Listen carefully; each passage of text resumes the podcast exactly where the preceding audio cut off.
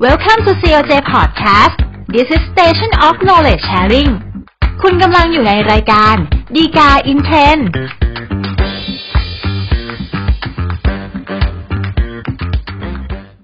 สวัสดีครับท่านผู้ชมท่านผู้ฟังทุกท่านนะครับ กลับมาพบกันอีกครั้งครับกับรายการดีกาอินเทรนรายการที่นำสาระดีๆ ที่น่าสนใจจากคำพิพากษาสารดีกามานำเสนอถูสู่ท่านผู้ชมท่านผู้ฟังทุกท่านนะครับอย่าลืมนะครับ ถ้าเกิดท่านต้องการติดตาม สาระจากเราโดยไม่ขาดตกบกพร่องนะครับ กดไลค์กด Follow หรือว่ากด Subscribe นะครับ แล้วแต่ว่าท่านติดตามเราเนี่ยทางช่องทางไหนนะครับสำหรับปัญหาที่น่าสนใจในตอนนี้ที่เราจะนำมาพูดคุยกันนะครับ เป็นเรื่องของสิทธิของบริษัทรับประกันภัยนะครับ ที่จะมาใช้สิทธิในการรับช่วงสิทธิเพื่อฟ้องเรียกร้องค่าเสียหายหรือว่าค่าเสมอแทนนะครับ ที่บริษัทเนี่ยได้จ่ายให้กับผู้เอาประกันภัยไปนะครับ ซึ่งถ้าคิดง่ายๆนะครับ เหมือนกับว่าถ้าเกิดเราเป็น คู่กรณีกับอีกฝ่ายหนึ่งนะครับ แล้วอีกฝ่ายหนึ่งเนี่ยเขามีประกันภัยอยู่นะครับ แล้วมีการชดใช้ค่าเสียหาย แล้วบริษัทประกันภัยเนี่ยอาจจะมาฟ้องเรียกร้องค่าเสียหาย หรือว่าค่าเสมอแทนจากเรานะครับเพียงแต่ว่าประเด็นที่สำคัญที่น่าสนใจที่เรานำมาพูดคุยกันในตอนนี้นะครับ จะมีลักษณะที่ค่อนข้างเฉพาะเจาะจงนิดหนึ่งนะครับ ก็คือว่าถ้าเกิดว่าเดิมเนี่ยตัวผู้เอาประกันภัยนะครับเขาเคยฟ้องเรียกค่าเสียหายหรือว่าค่าเสมอแทน จากบุคคลภายนอกที่เป็นคู่กรณีก่อนแล้วนะครับ แล้วก็บังเอิญว่าศาลในคดีนั้นยกฟ้องนะครับ ในกรณีลักษณะอย่างนี้เนี่ยบริษัทรับประกันภัยที่เขาจ่ายค่าเสียหายหรือว่าค่าเสียแทนไปนะครับ จะยังมีสิทธิ์ที่จะรับช่วงสิทธิ์มาฟ้องเรียกร้องค่าเสียหายหรือค่าเสียแทนเนี่ยจากบุคคลภายนอกที่เป็นคู่กรณีอยู่อีกหรือไม่นะครับ ก็จะเป็นประเด็นเนื้อหาสาระที่น่าสนใจที่เรานำมาพูดคุยกันในตอนนี้นะครับ ก็เช่นเคยครับ ก่อนที่เราจะไปพูดคุยกันเรื่องของข้อกฎหมายก็มาดูเรื่องราวแล้วก็ข้อเท็จจริงที่เกิดขึ้นสักนิดหนึ่งนะครับ ก็สมมุติว่ามีบุคคลในชื่อในหนึ่งแล้วกันนะครับ ก็ได้เอาประกันภัยรถยนต์ของตัวเองไว้เนี่ยกับบริษัทประกันภัยกอไก่แล้วกันนะครับ ก็ปรากฏว่าในวันที่เกิดเหตุเนี่ยในหนึ่งก็ขับรถไปเพื่อไปเที่ยวที่พัทยา แล้วก็บังเอิญเกิดเหตุเฉียวชนกับรถยนต์ของในสองนะครับ ก็เกิดความเสียหายขึ้นมาแล้วครับ หลังจากเกิดเหตุนะครับในหนึ่งก็มาฟ้องเรียกร้องค่าเสียหายหรือว่าค่าเสียเมอทดแทนเนี่ย จากในสองแล้วก็บริษัทประกันภัยขอไข่ ซึ่งเป็นผู้รับประกันภัยรถยนต์ของนายสองอยู่นะครับ ก็ปรากฏว่าในคดีนั้นเนี่ยศาลชั้นต้นก็มีคำพิพากษายกฟ้องที่นายหนึ่งมาฟ้องไปนะครับ โดยเห็นว่าจากพฤติกรรมของเหตุที่เกิดขึ้นเนี่ย อุบัติเหตุที่เกิดขึ้นมันไม่ใช่เกิดจากความผิดหรือความประมาทเลินเล่อของนายสอง นายสองก็เลยไม่มีความรับผิดที่ต้องไปชดใช้ค่าเสียหายหรือว่าค่าสินไหมทดแทนให้กับนายหนึ่งนะครับ ก็บังเอิญว่าเรื่องก็ยุติไปตามคำพิพากษาของศาลชั้นต้นคดีก็ถึงที่สุดแล้วครับ แล้วก็หลังจากนั้นเนี่ยบังเอิญว่าบริษัทรับประกันภัยกอไก่ที่ว่า ก็ไปชดใช้ค่าเสียหายให้กับนายหนึ่งที่เป็นผู้เอาประกันภัยของบริษัทตัวเองเนี่ยนะครับพอหลังจากที่บริษัทรับประกันภัยกอไก่เนี่ย ได้จ่ายเงินค่าเสียหายกับนายหนึ่งไปแล้ว มันก็เลยมาฟ้องเรียกค่าสินไหมทดแทนคืนจากนายสองแล้วก็บริษัทประกันภัยขอไข่นะครับ โดยอ้างว่าตัวเองเนี่ยรับช่วงสิทธิ์ของนายหนึ่งมานะครับ แล้วก็คำพิพากษาที่ศาลในคดีก่อนนะครับ ที่นายหนึ่งเป็นโจทย์ฟ้องเองเนี่ยไม่ผูกพันบริษัทรับประกันภัยขอไข่นะครับบริษัทรับประกันภัยกอไก่นะครับ เนื่องจากว่าตัวเองเนี่ยไม่ได้เป็นคู่ความในคดีนั้นนะครับ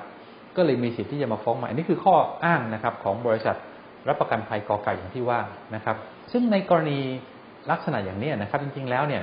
พวกเราอาจจะคุ้นเคยกันดีอยู่แล้วนะครับ ว่าเป็นเรื่องของการปกติแล้วเนี่ยเป็นเรื่องของการรับช่วงสิทธิ์ที่ว่า ถ้าเกิดเหตุที่ก่อให้เกิดความเสียหายขึ้นมานะครับ เกิดจากการกระทำความผิดของบุคคลภายนอก ถ้าบริษัทรับประกันภัยนะครับ ได้มีการชำระค่าเสียหายหรือว่าค่าสินไหมทดแทนให้กับผู้เอาประกันภัยหรือว่า ผู้รับประโยชน์ตามกรมธรรม์ไปแล้วเนี่ย ตัวบริษัทรับประกันภัยที่ว่านะครับ ก็จะมีสิทธิ์ที่จะรับช่วงสิทธิ์มาฟ้องเรียกร้องค่าเสียหาย หรือว่าค่าสินไหมทดแทนจากบุคคลภายนอก ที่ก่อให้เกิดความเสียหาย กรณีนั้นได้นะครับ นั่นคือกรณีปกตินะครับ แต่ว่าสำหรับในกรณีนี้นะครับ สิ่งที่เกิดขึ้นก็คือว่าอย่างที่เรียนตอนก่อนหน้านี้นะครับว่ามันเคยมีคดีฟ้องกันก่อนแล้วถูกไหมครับ ระหว่างในหนึ่งที่เป็นผู้เอาประกันภัยเอง กับ ในสองแล้วก็บริษัทรับประกันภัยขอไข่นะครับ จนกระทั่งศาลชั้นต้นเนี่ยก็มีคำพิพากษาไปเสร็จสิ้นเรียบร้อยแล้วนะครับ ว่ายกฟ้องในหนึ่งเพราะว่าถือว่าความอุบัติเหตุที่เกิดขึ้นเนี่ย ฟังได้ว่าไม่ใช่เพราะความประมาทเลินเล่อของนายสองนะครับ ปกติแล้วเนี่ย ในคดีทั่วไปคำพิพากษาของคดีไหนก็แล้วแต่ถูกไหมฮะก็ย่อมผูกพันเฉพาะตัวคนที่เป็นคู่ความ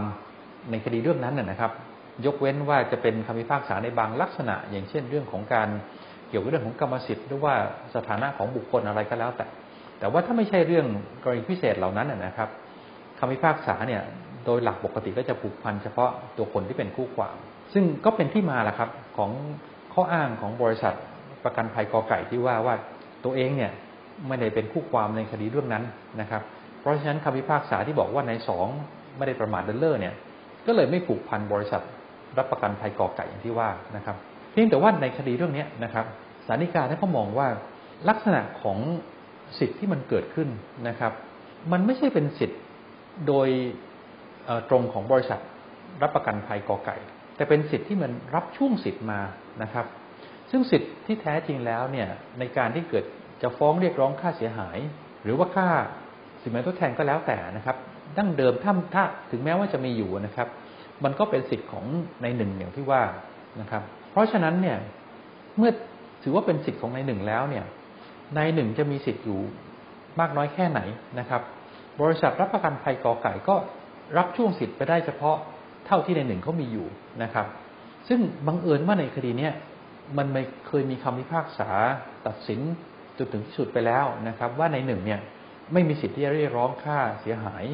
หรือว่าค่าเสมอทดแทนนะครับ เนื่องจากว่าอุบัติเหตุที่เกิดขึ้นเนี่ย ฟังไม่ได้ว่า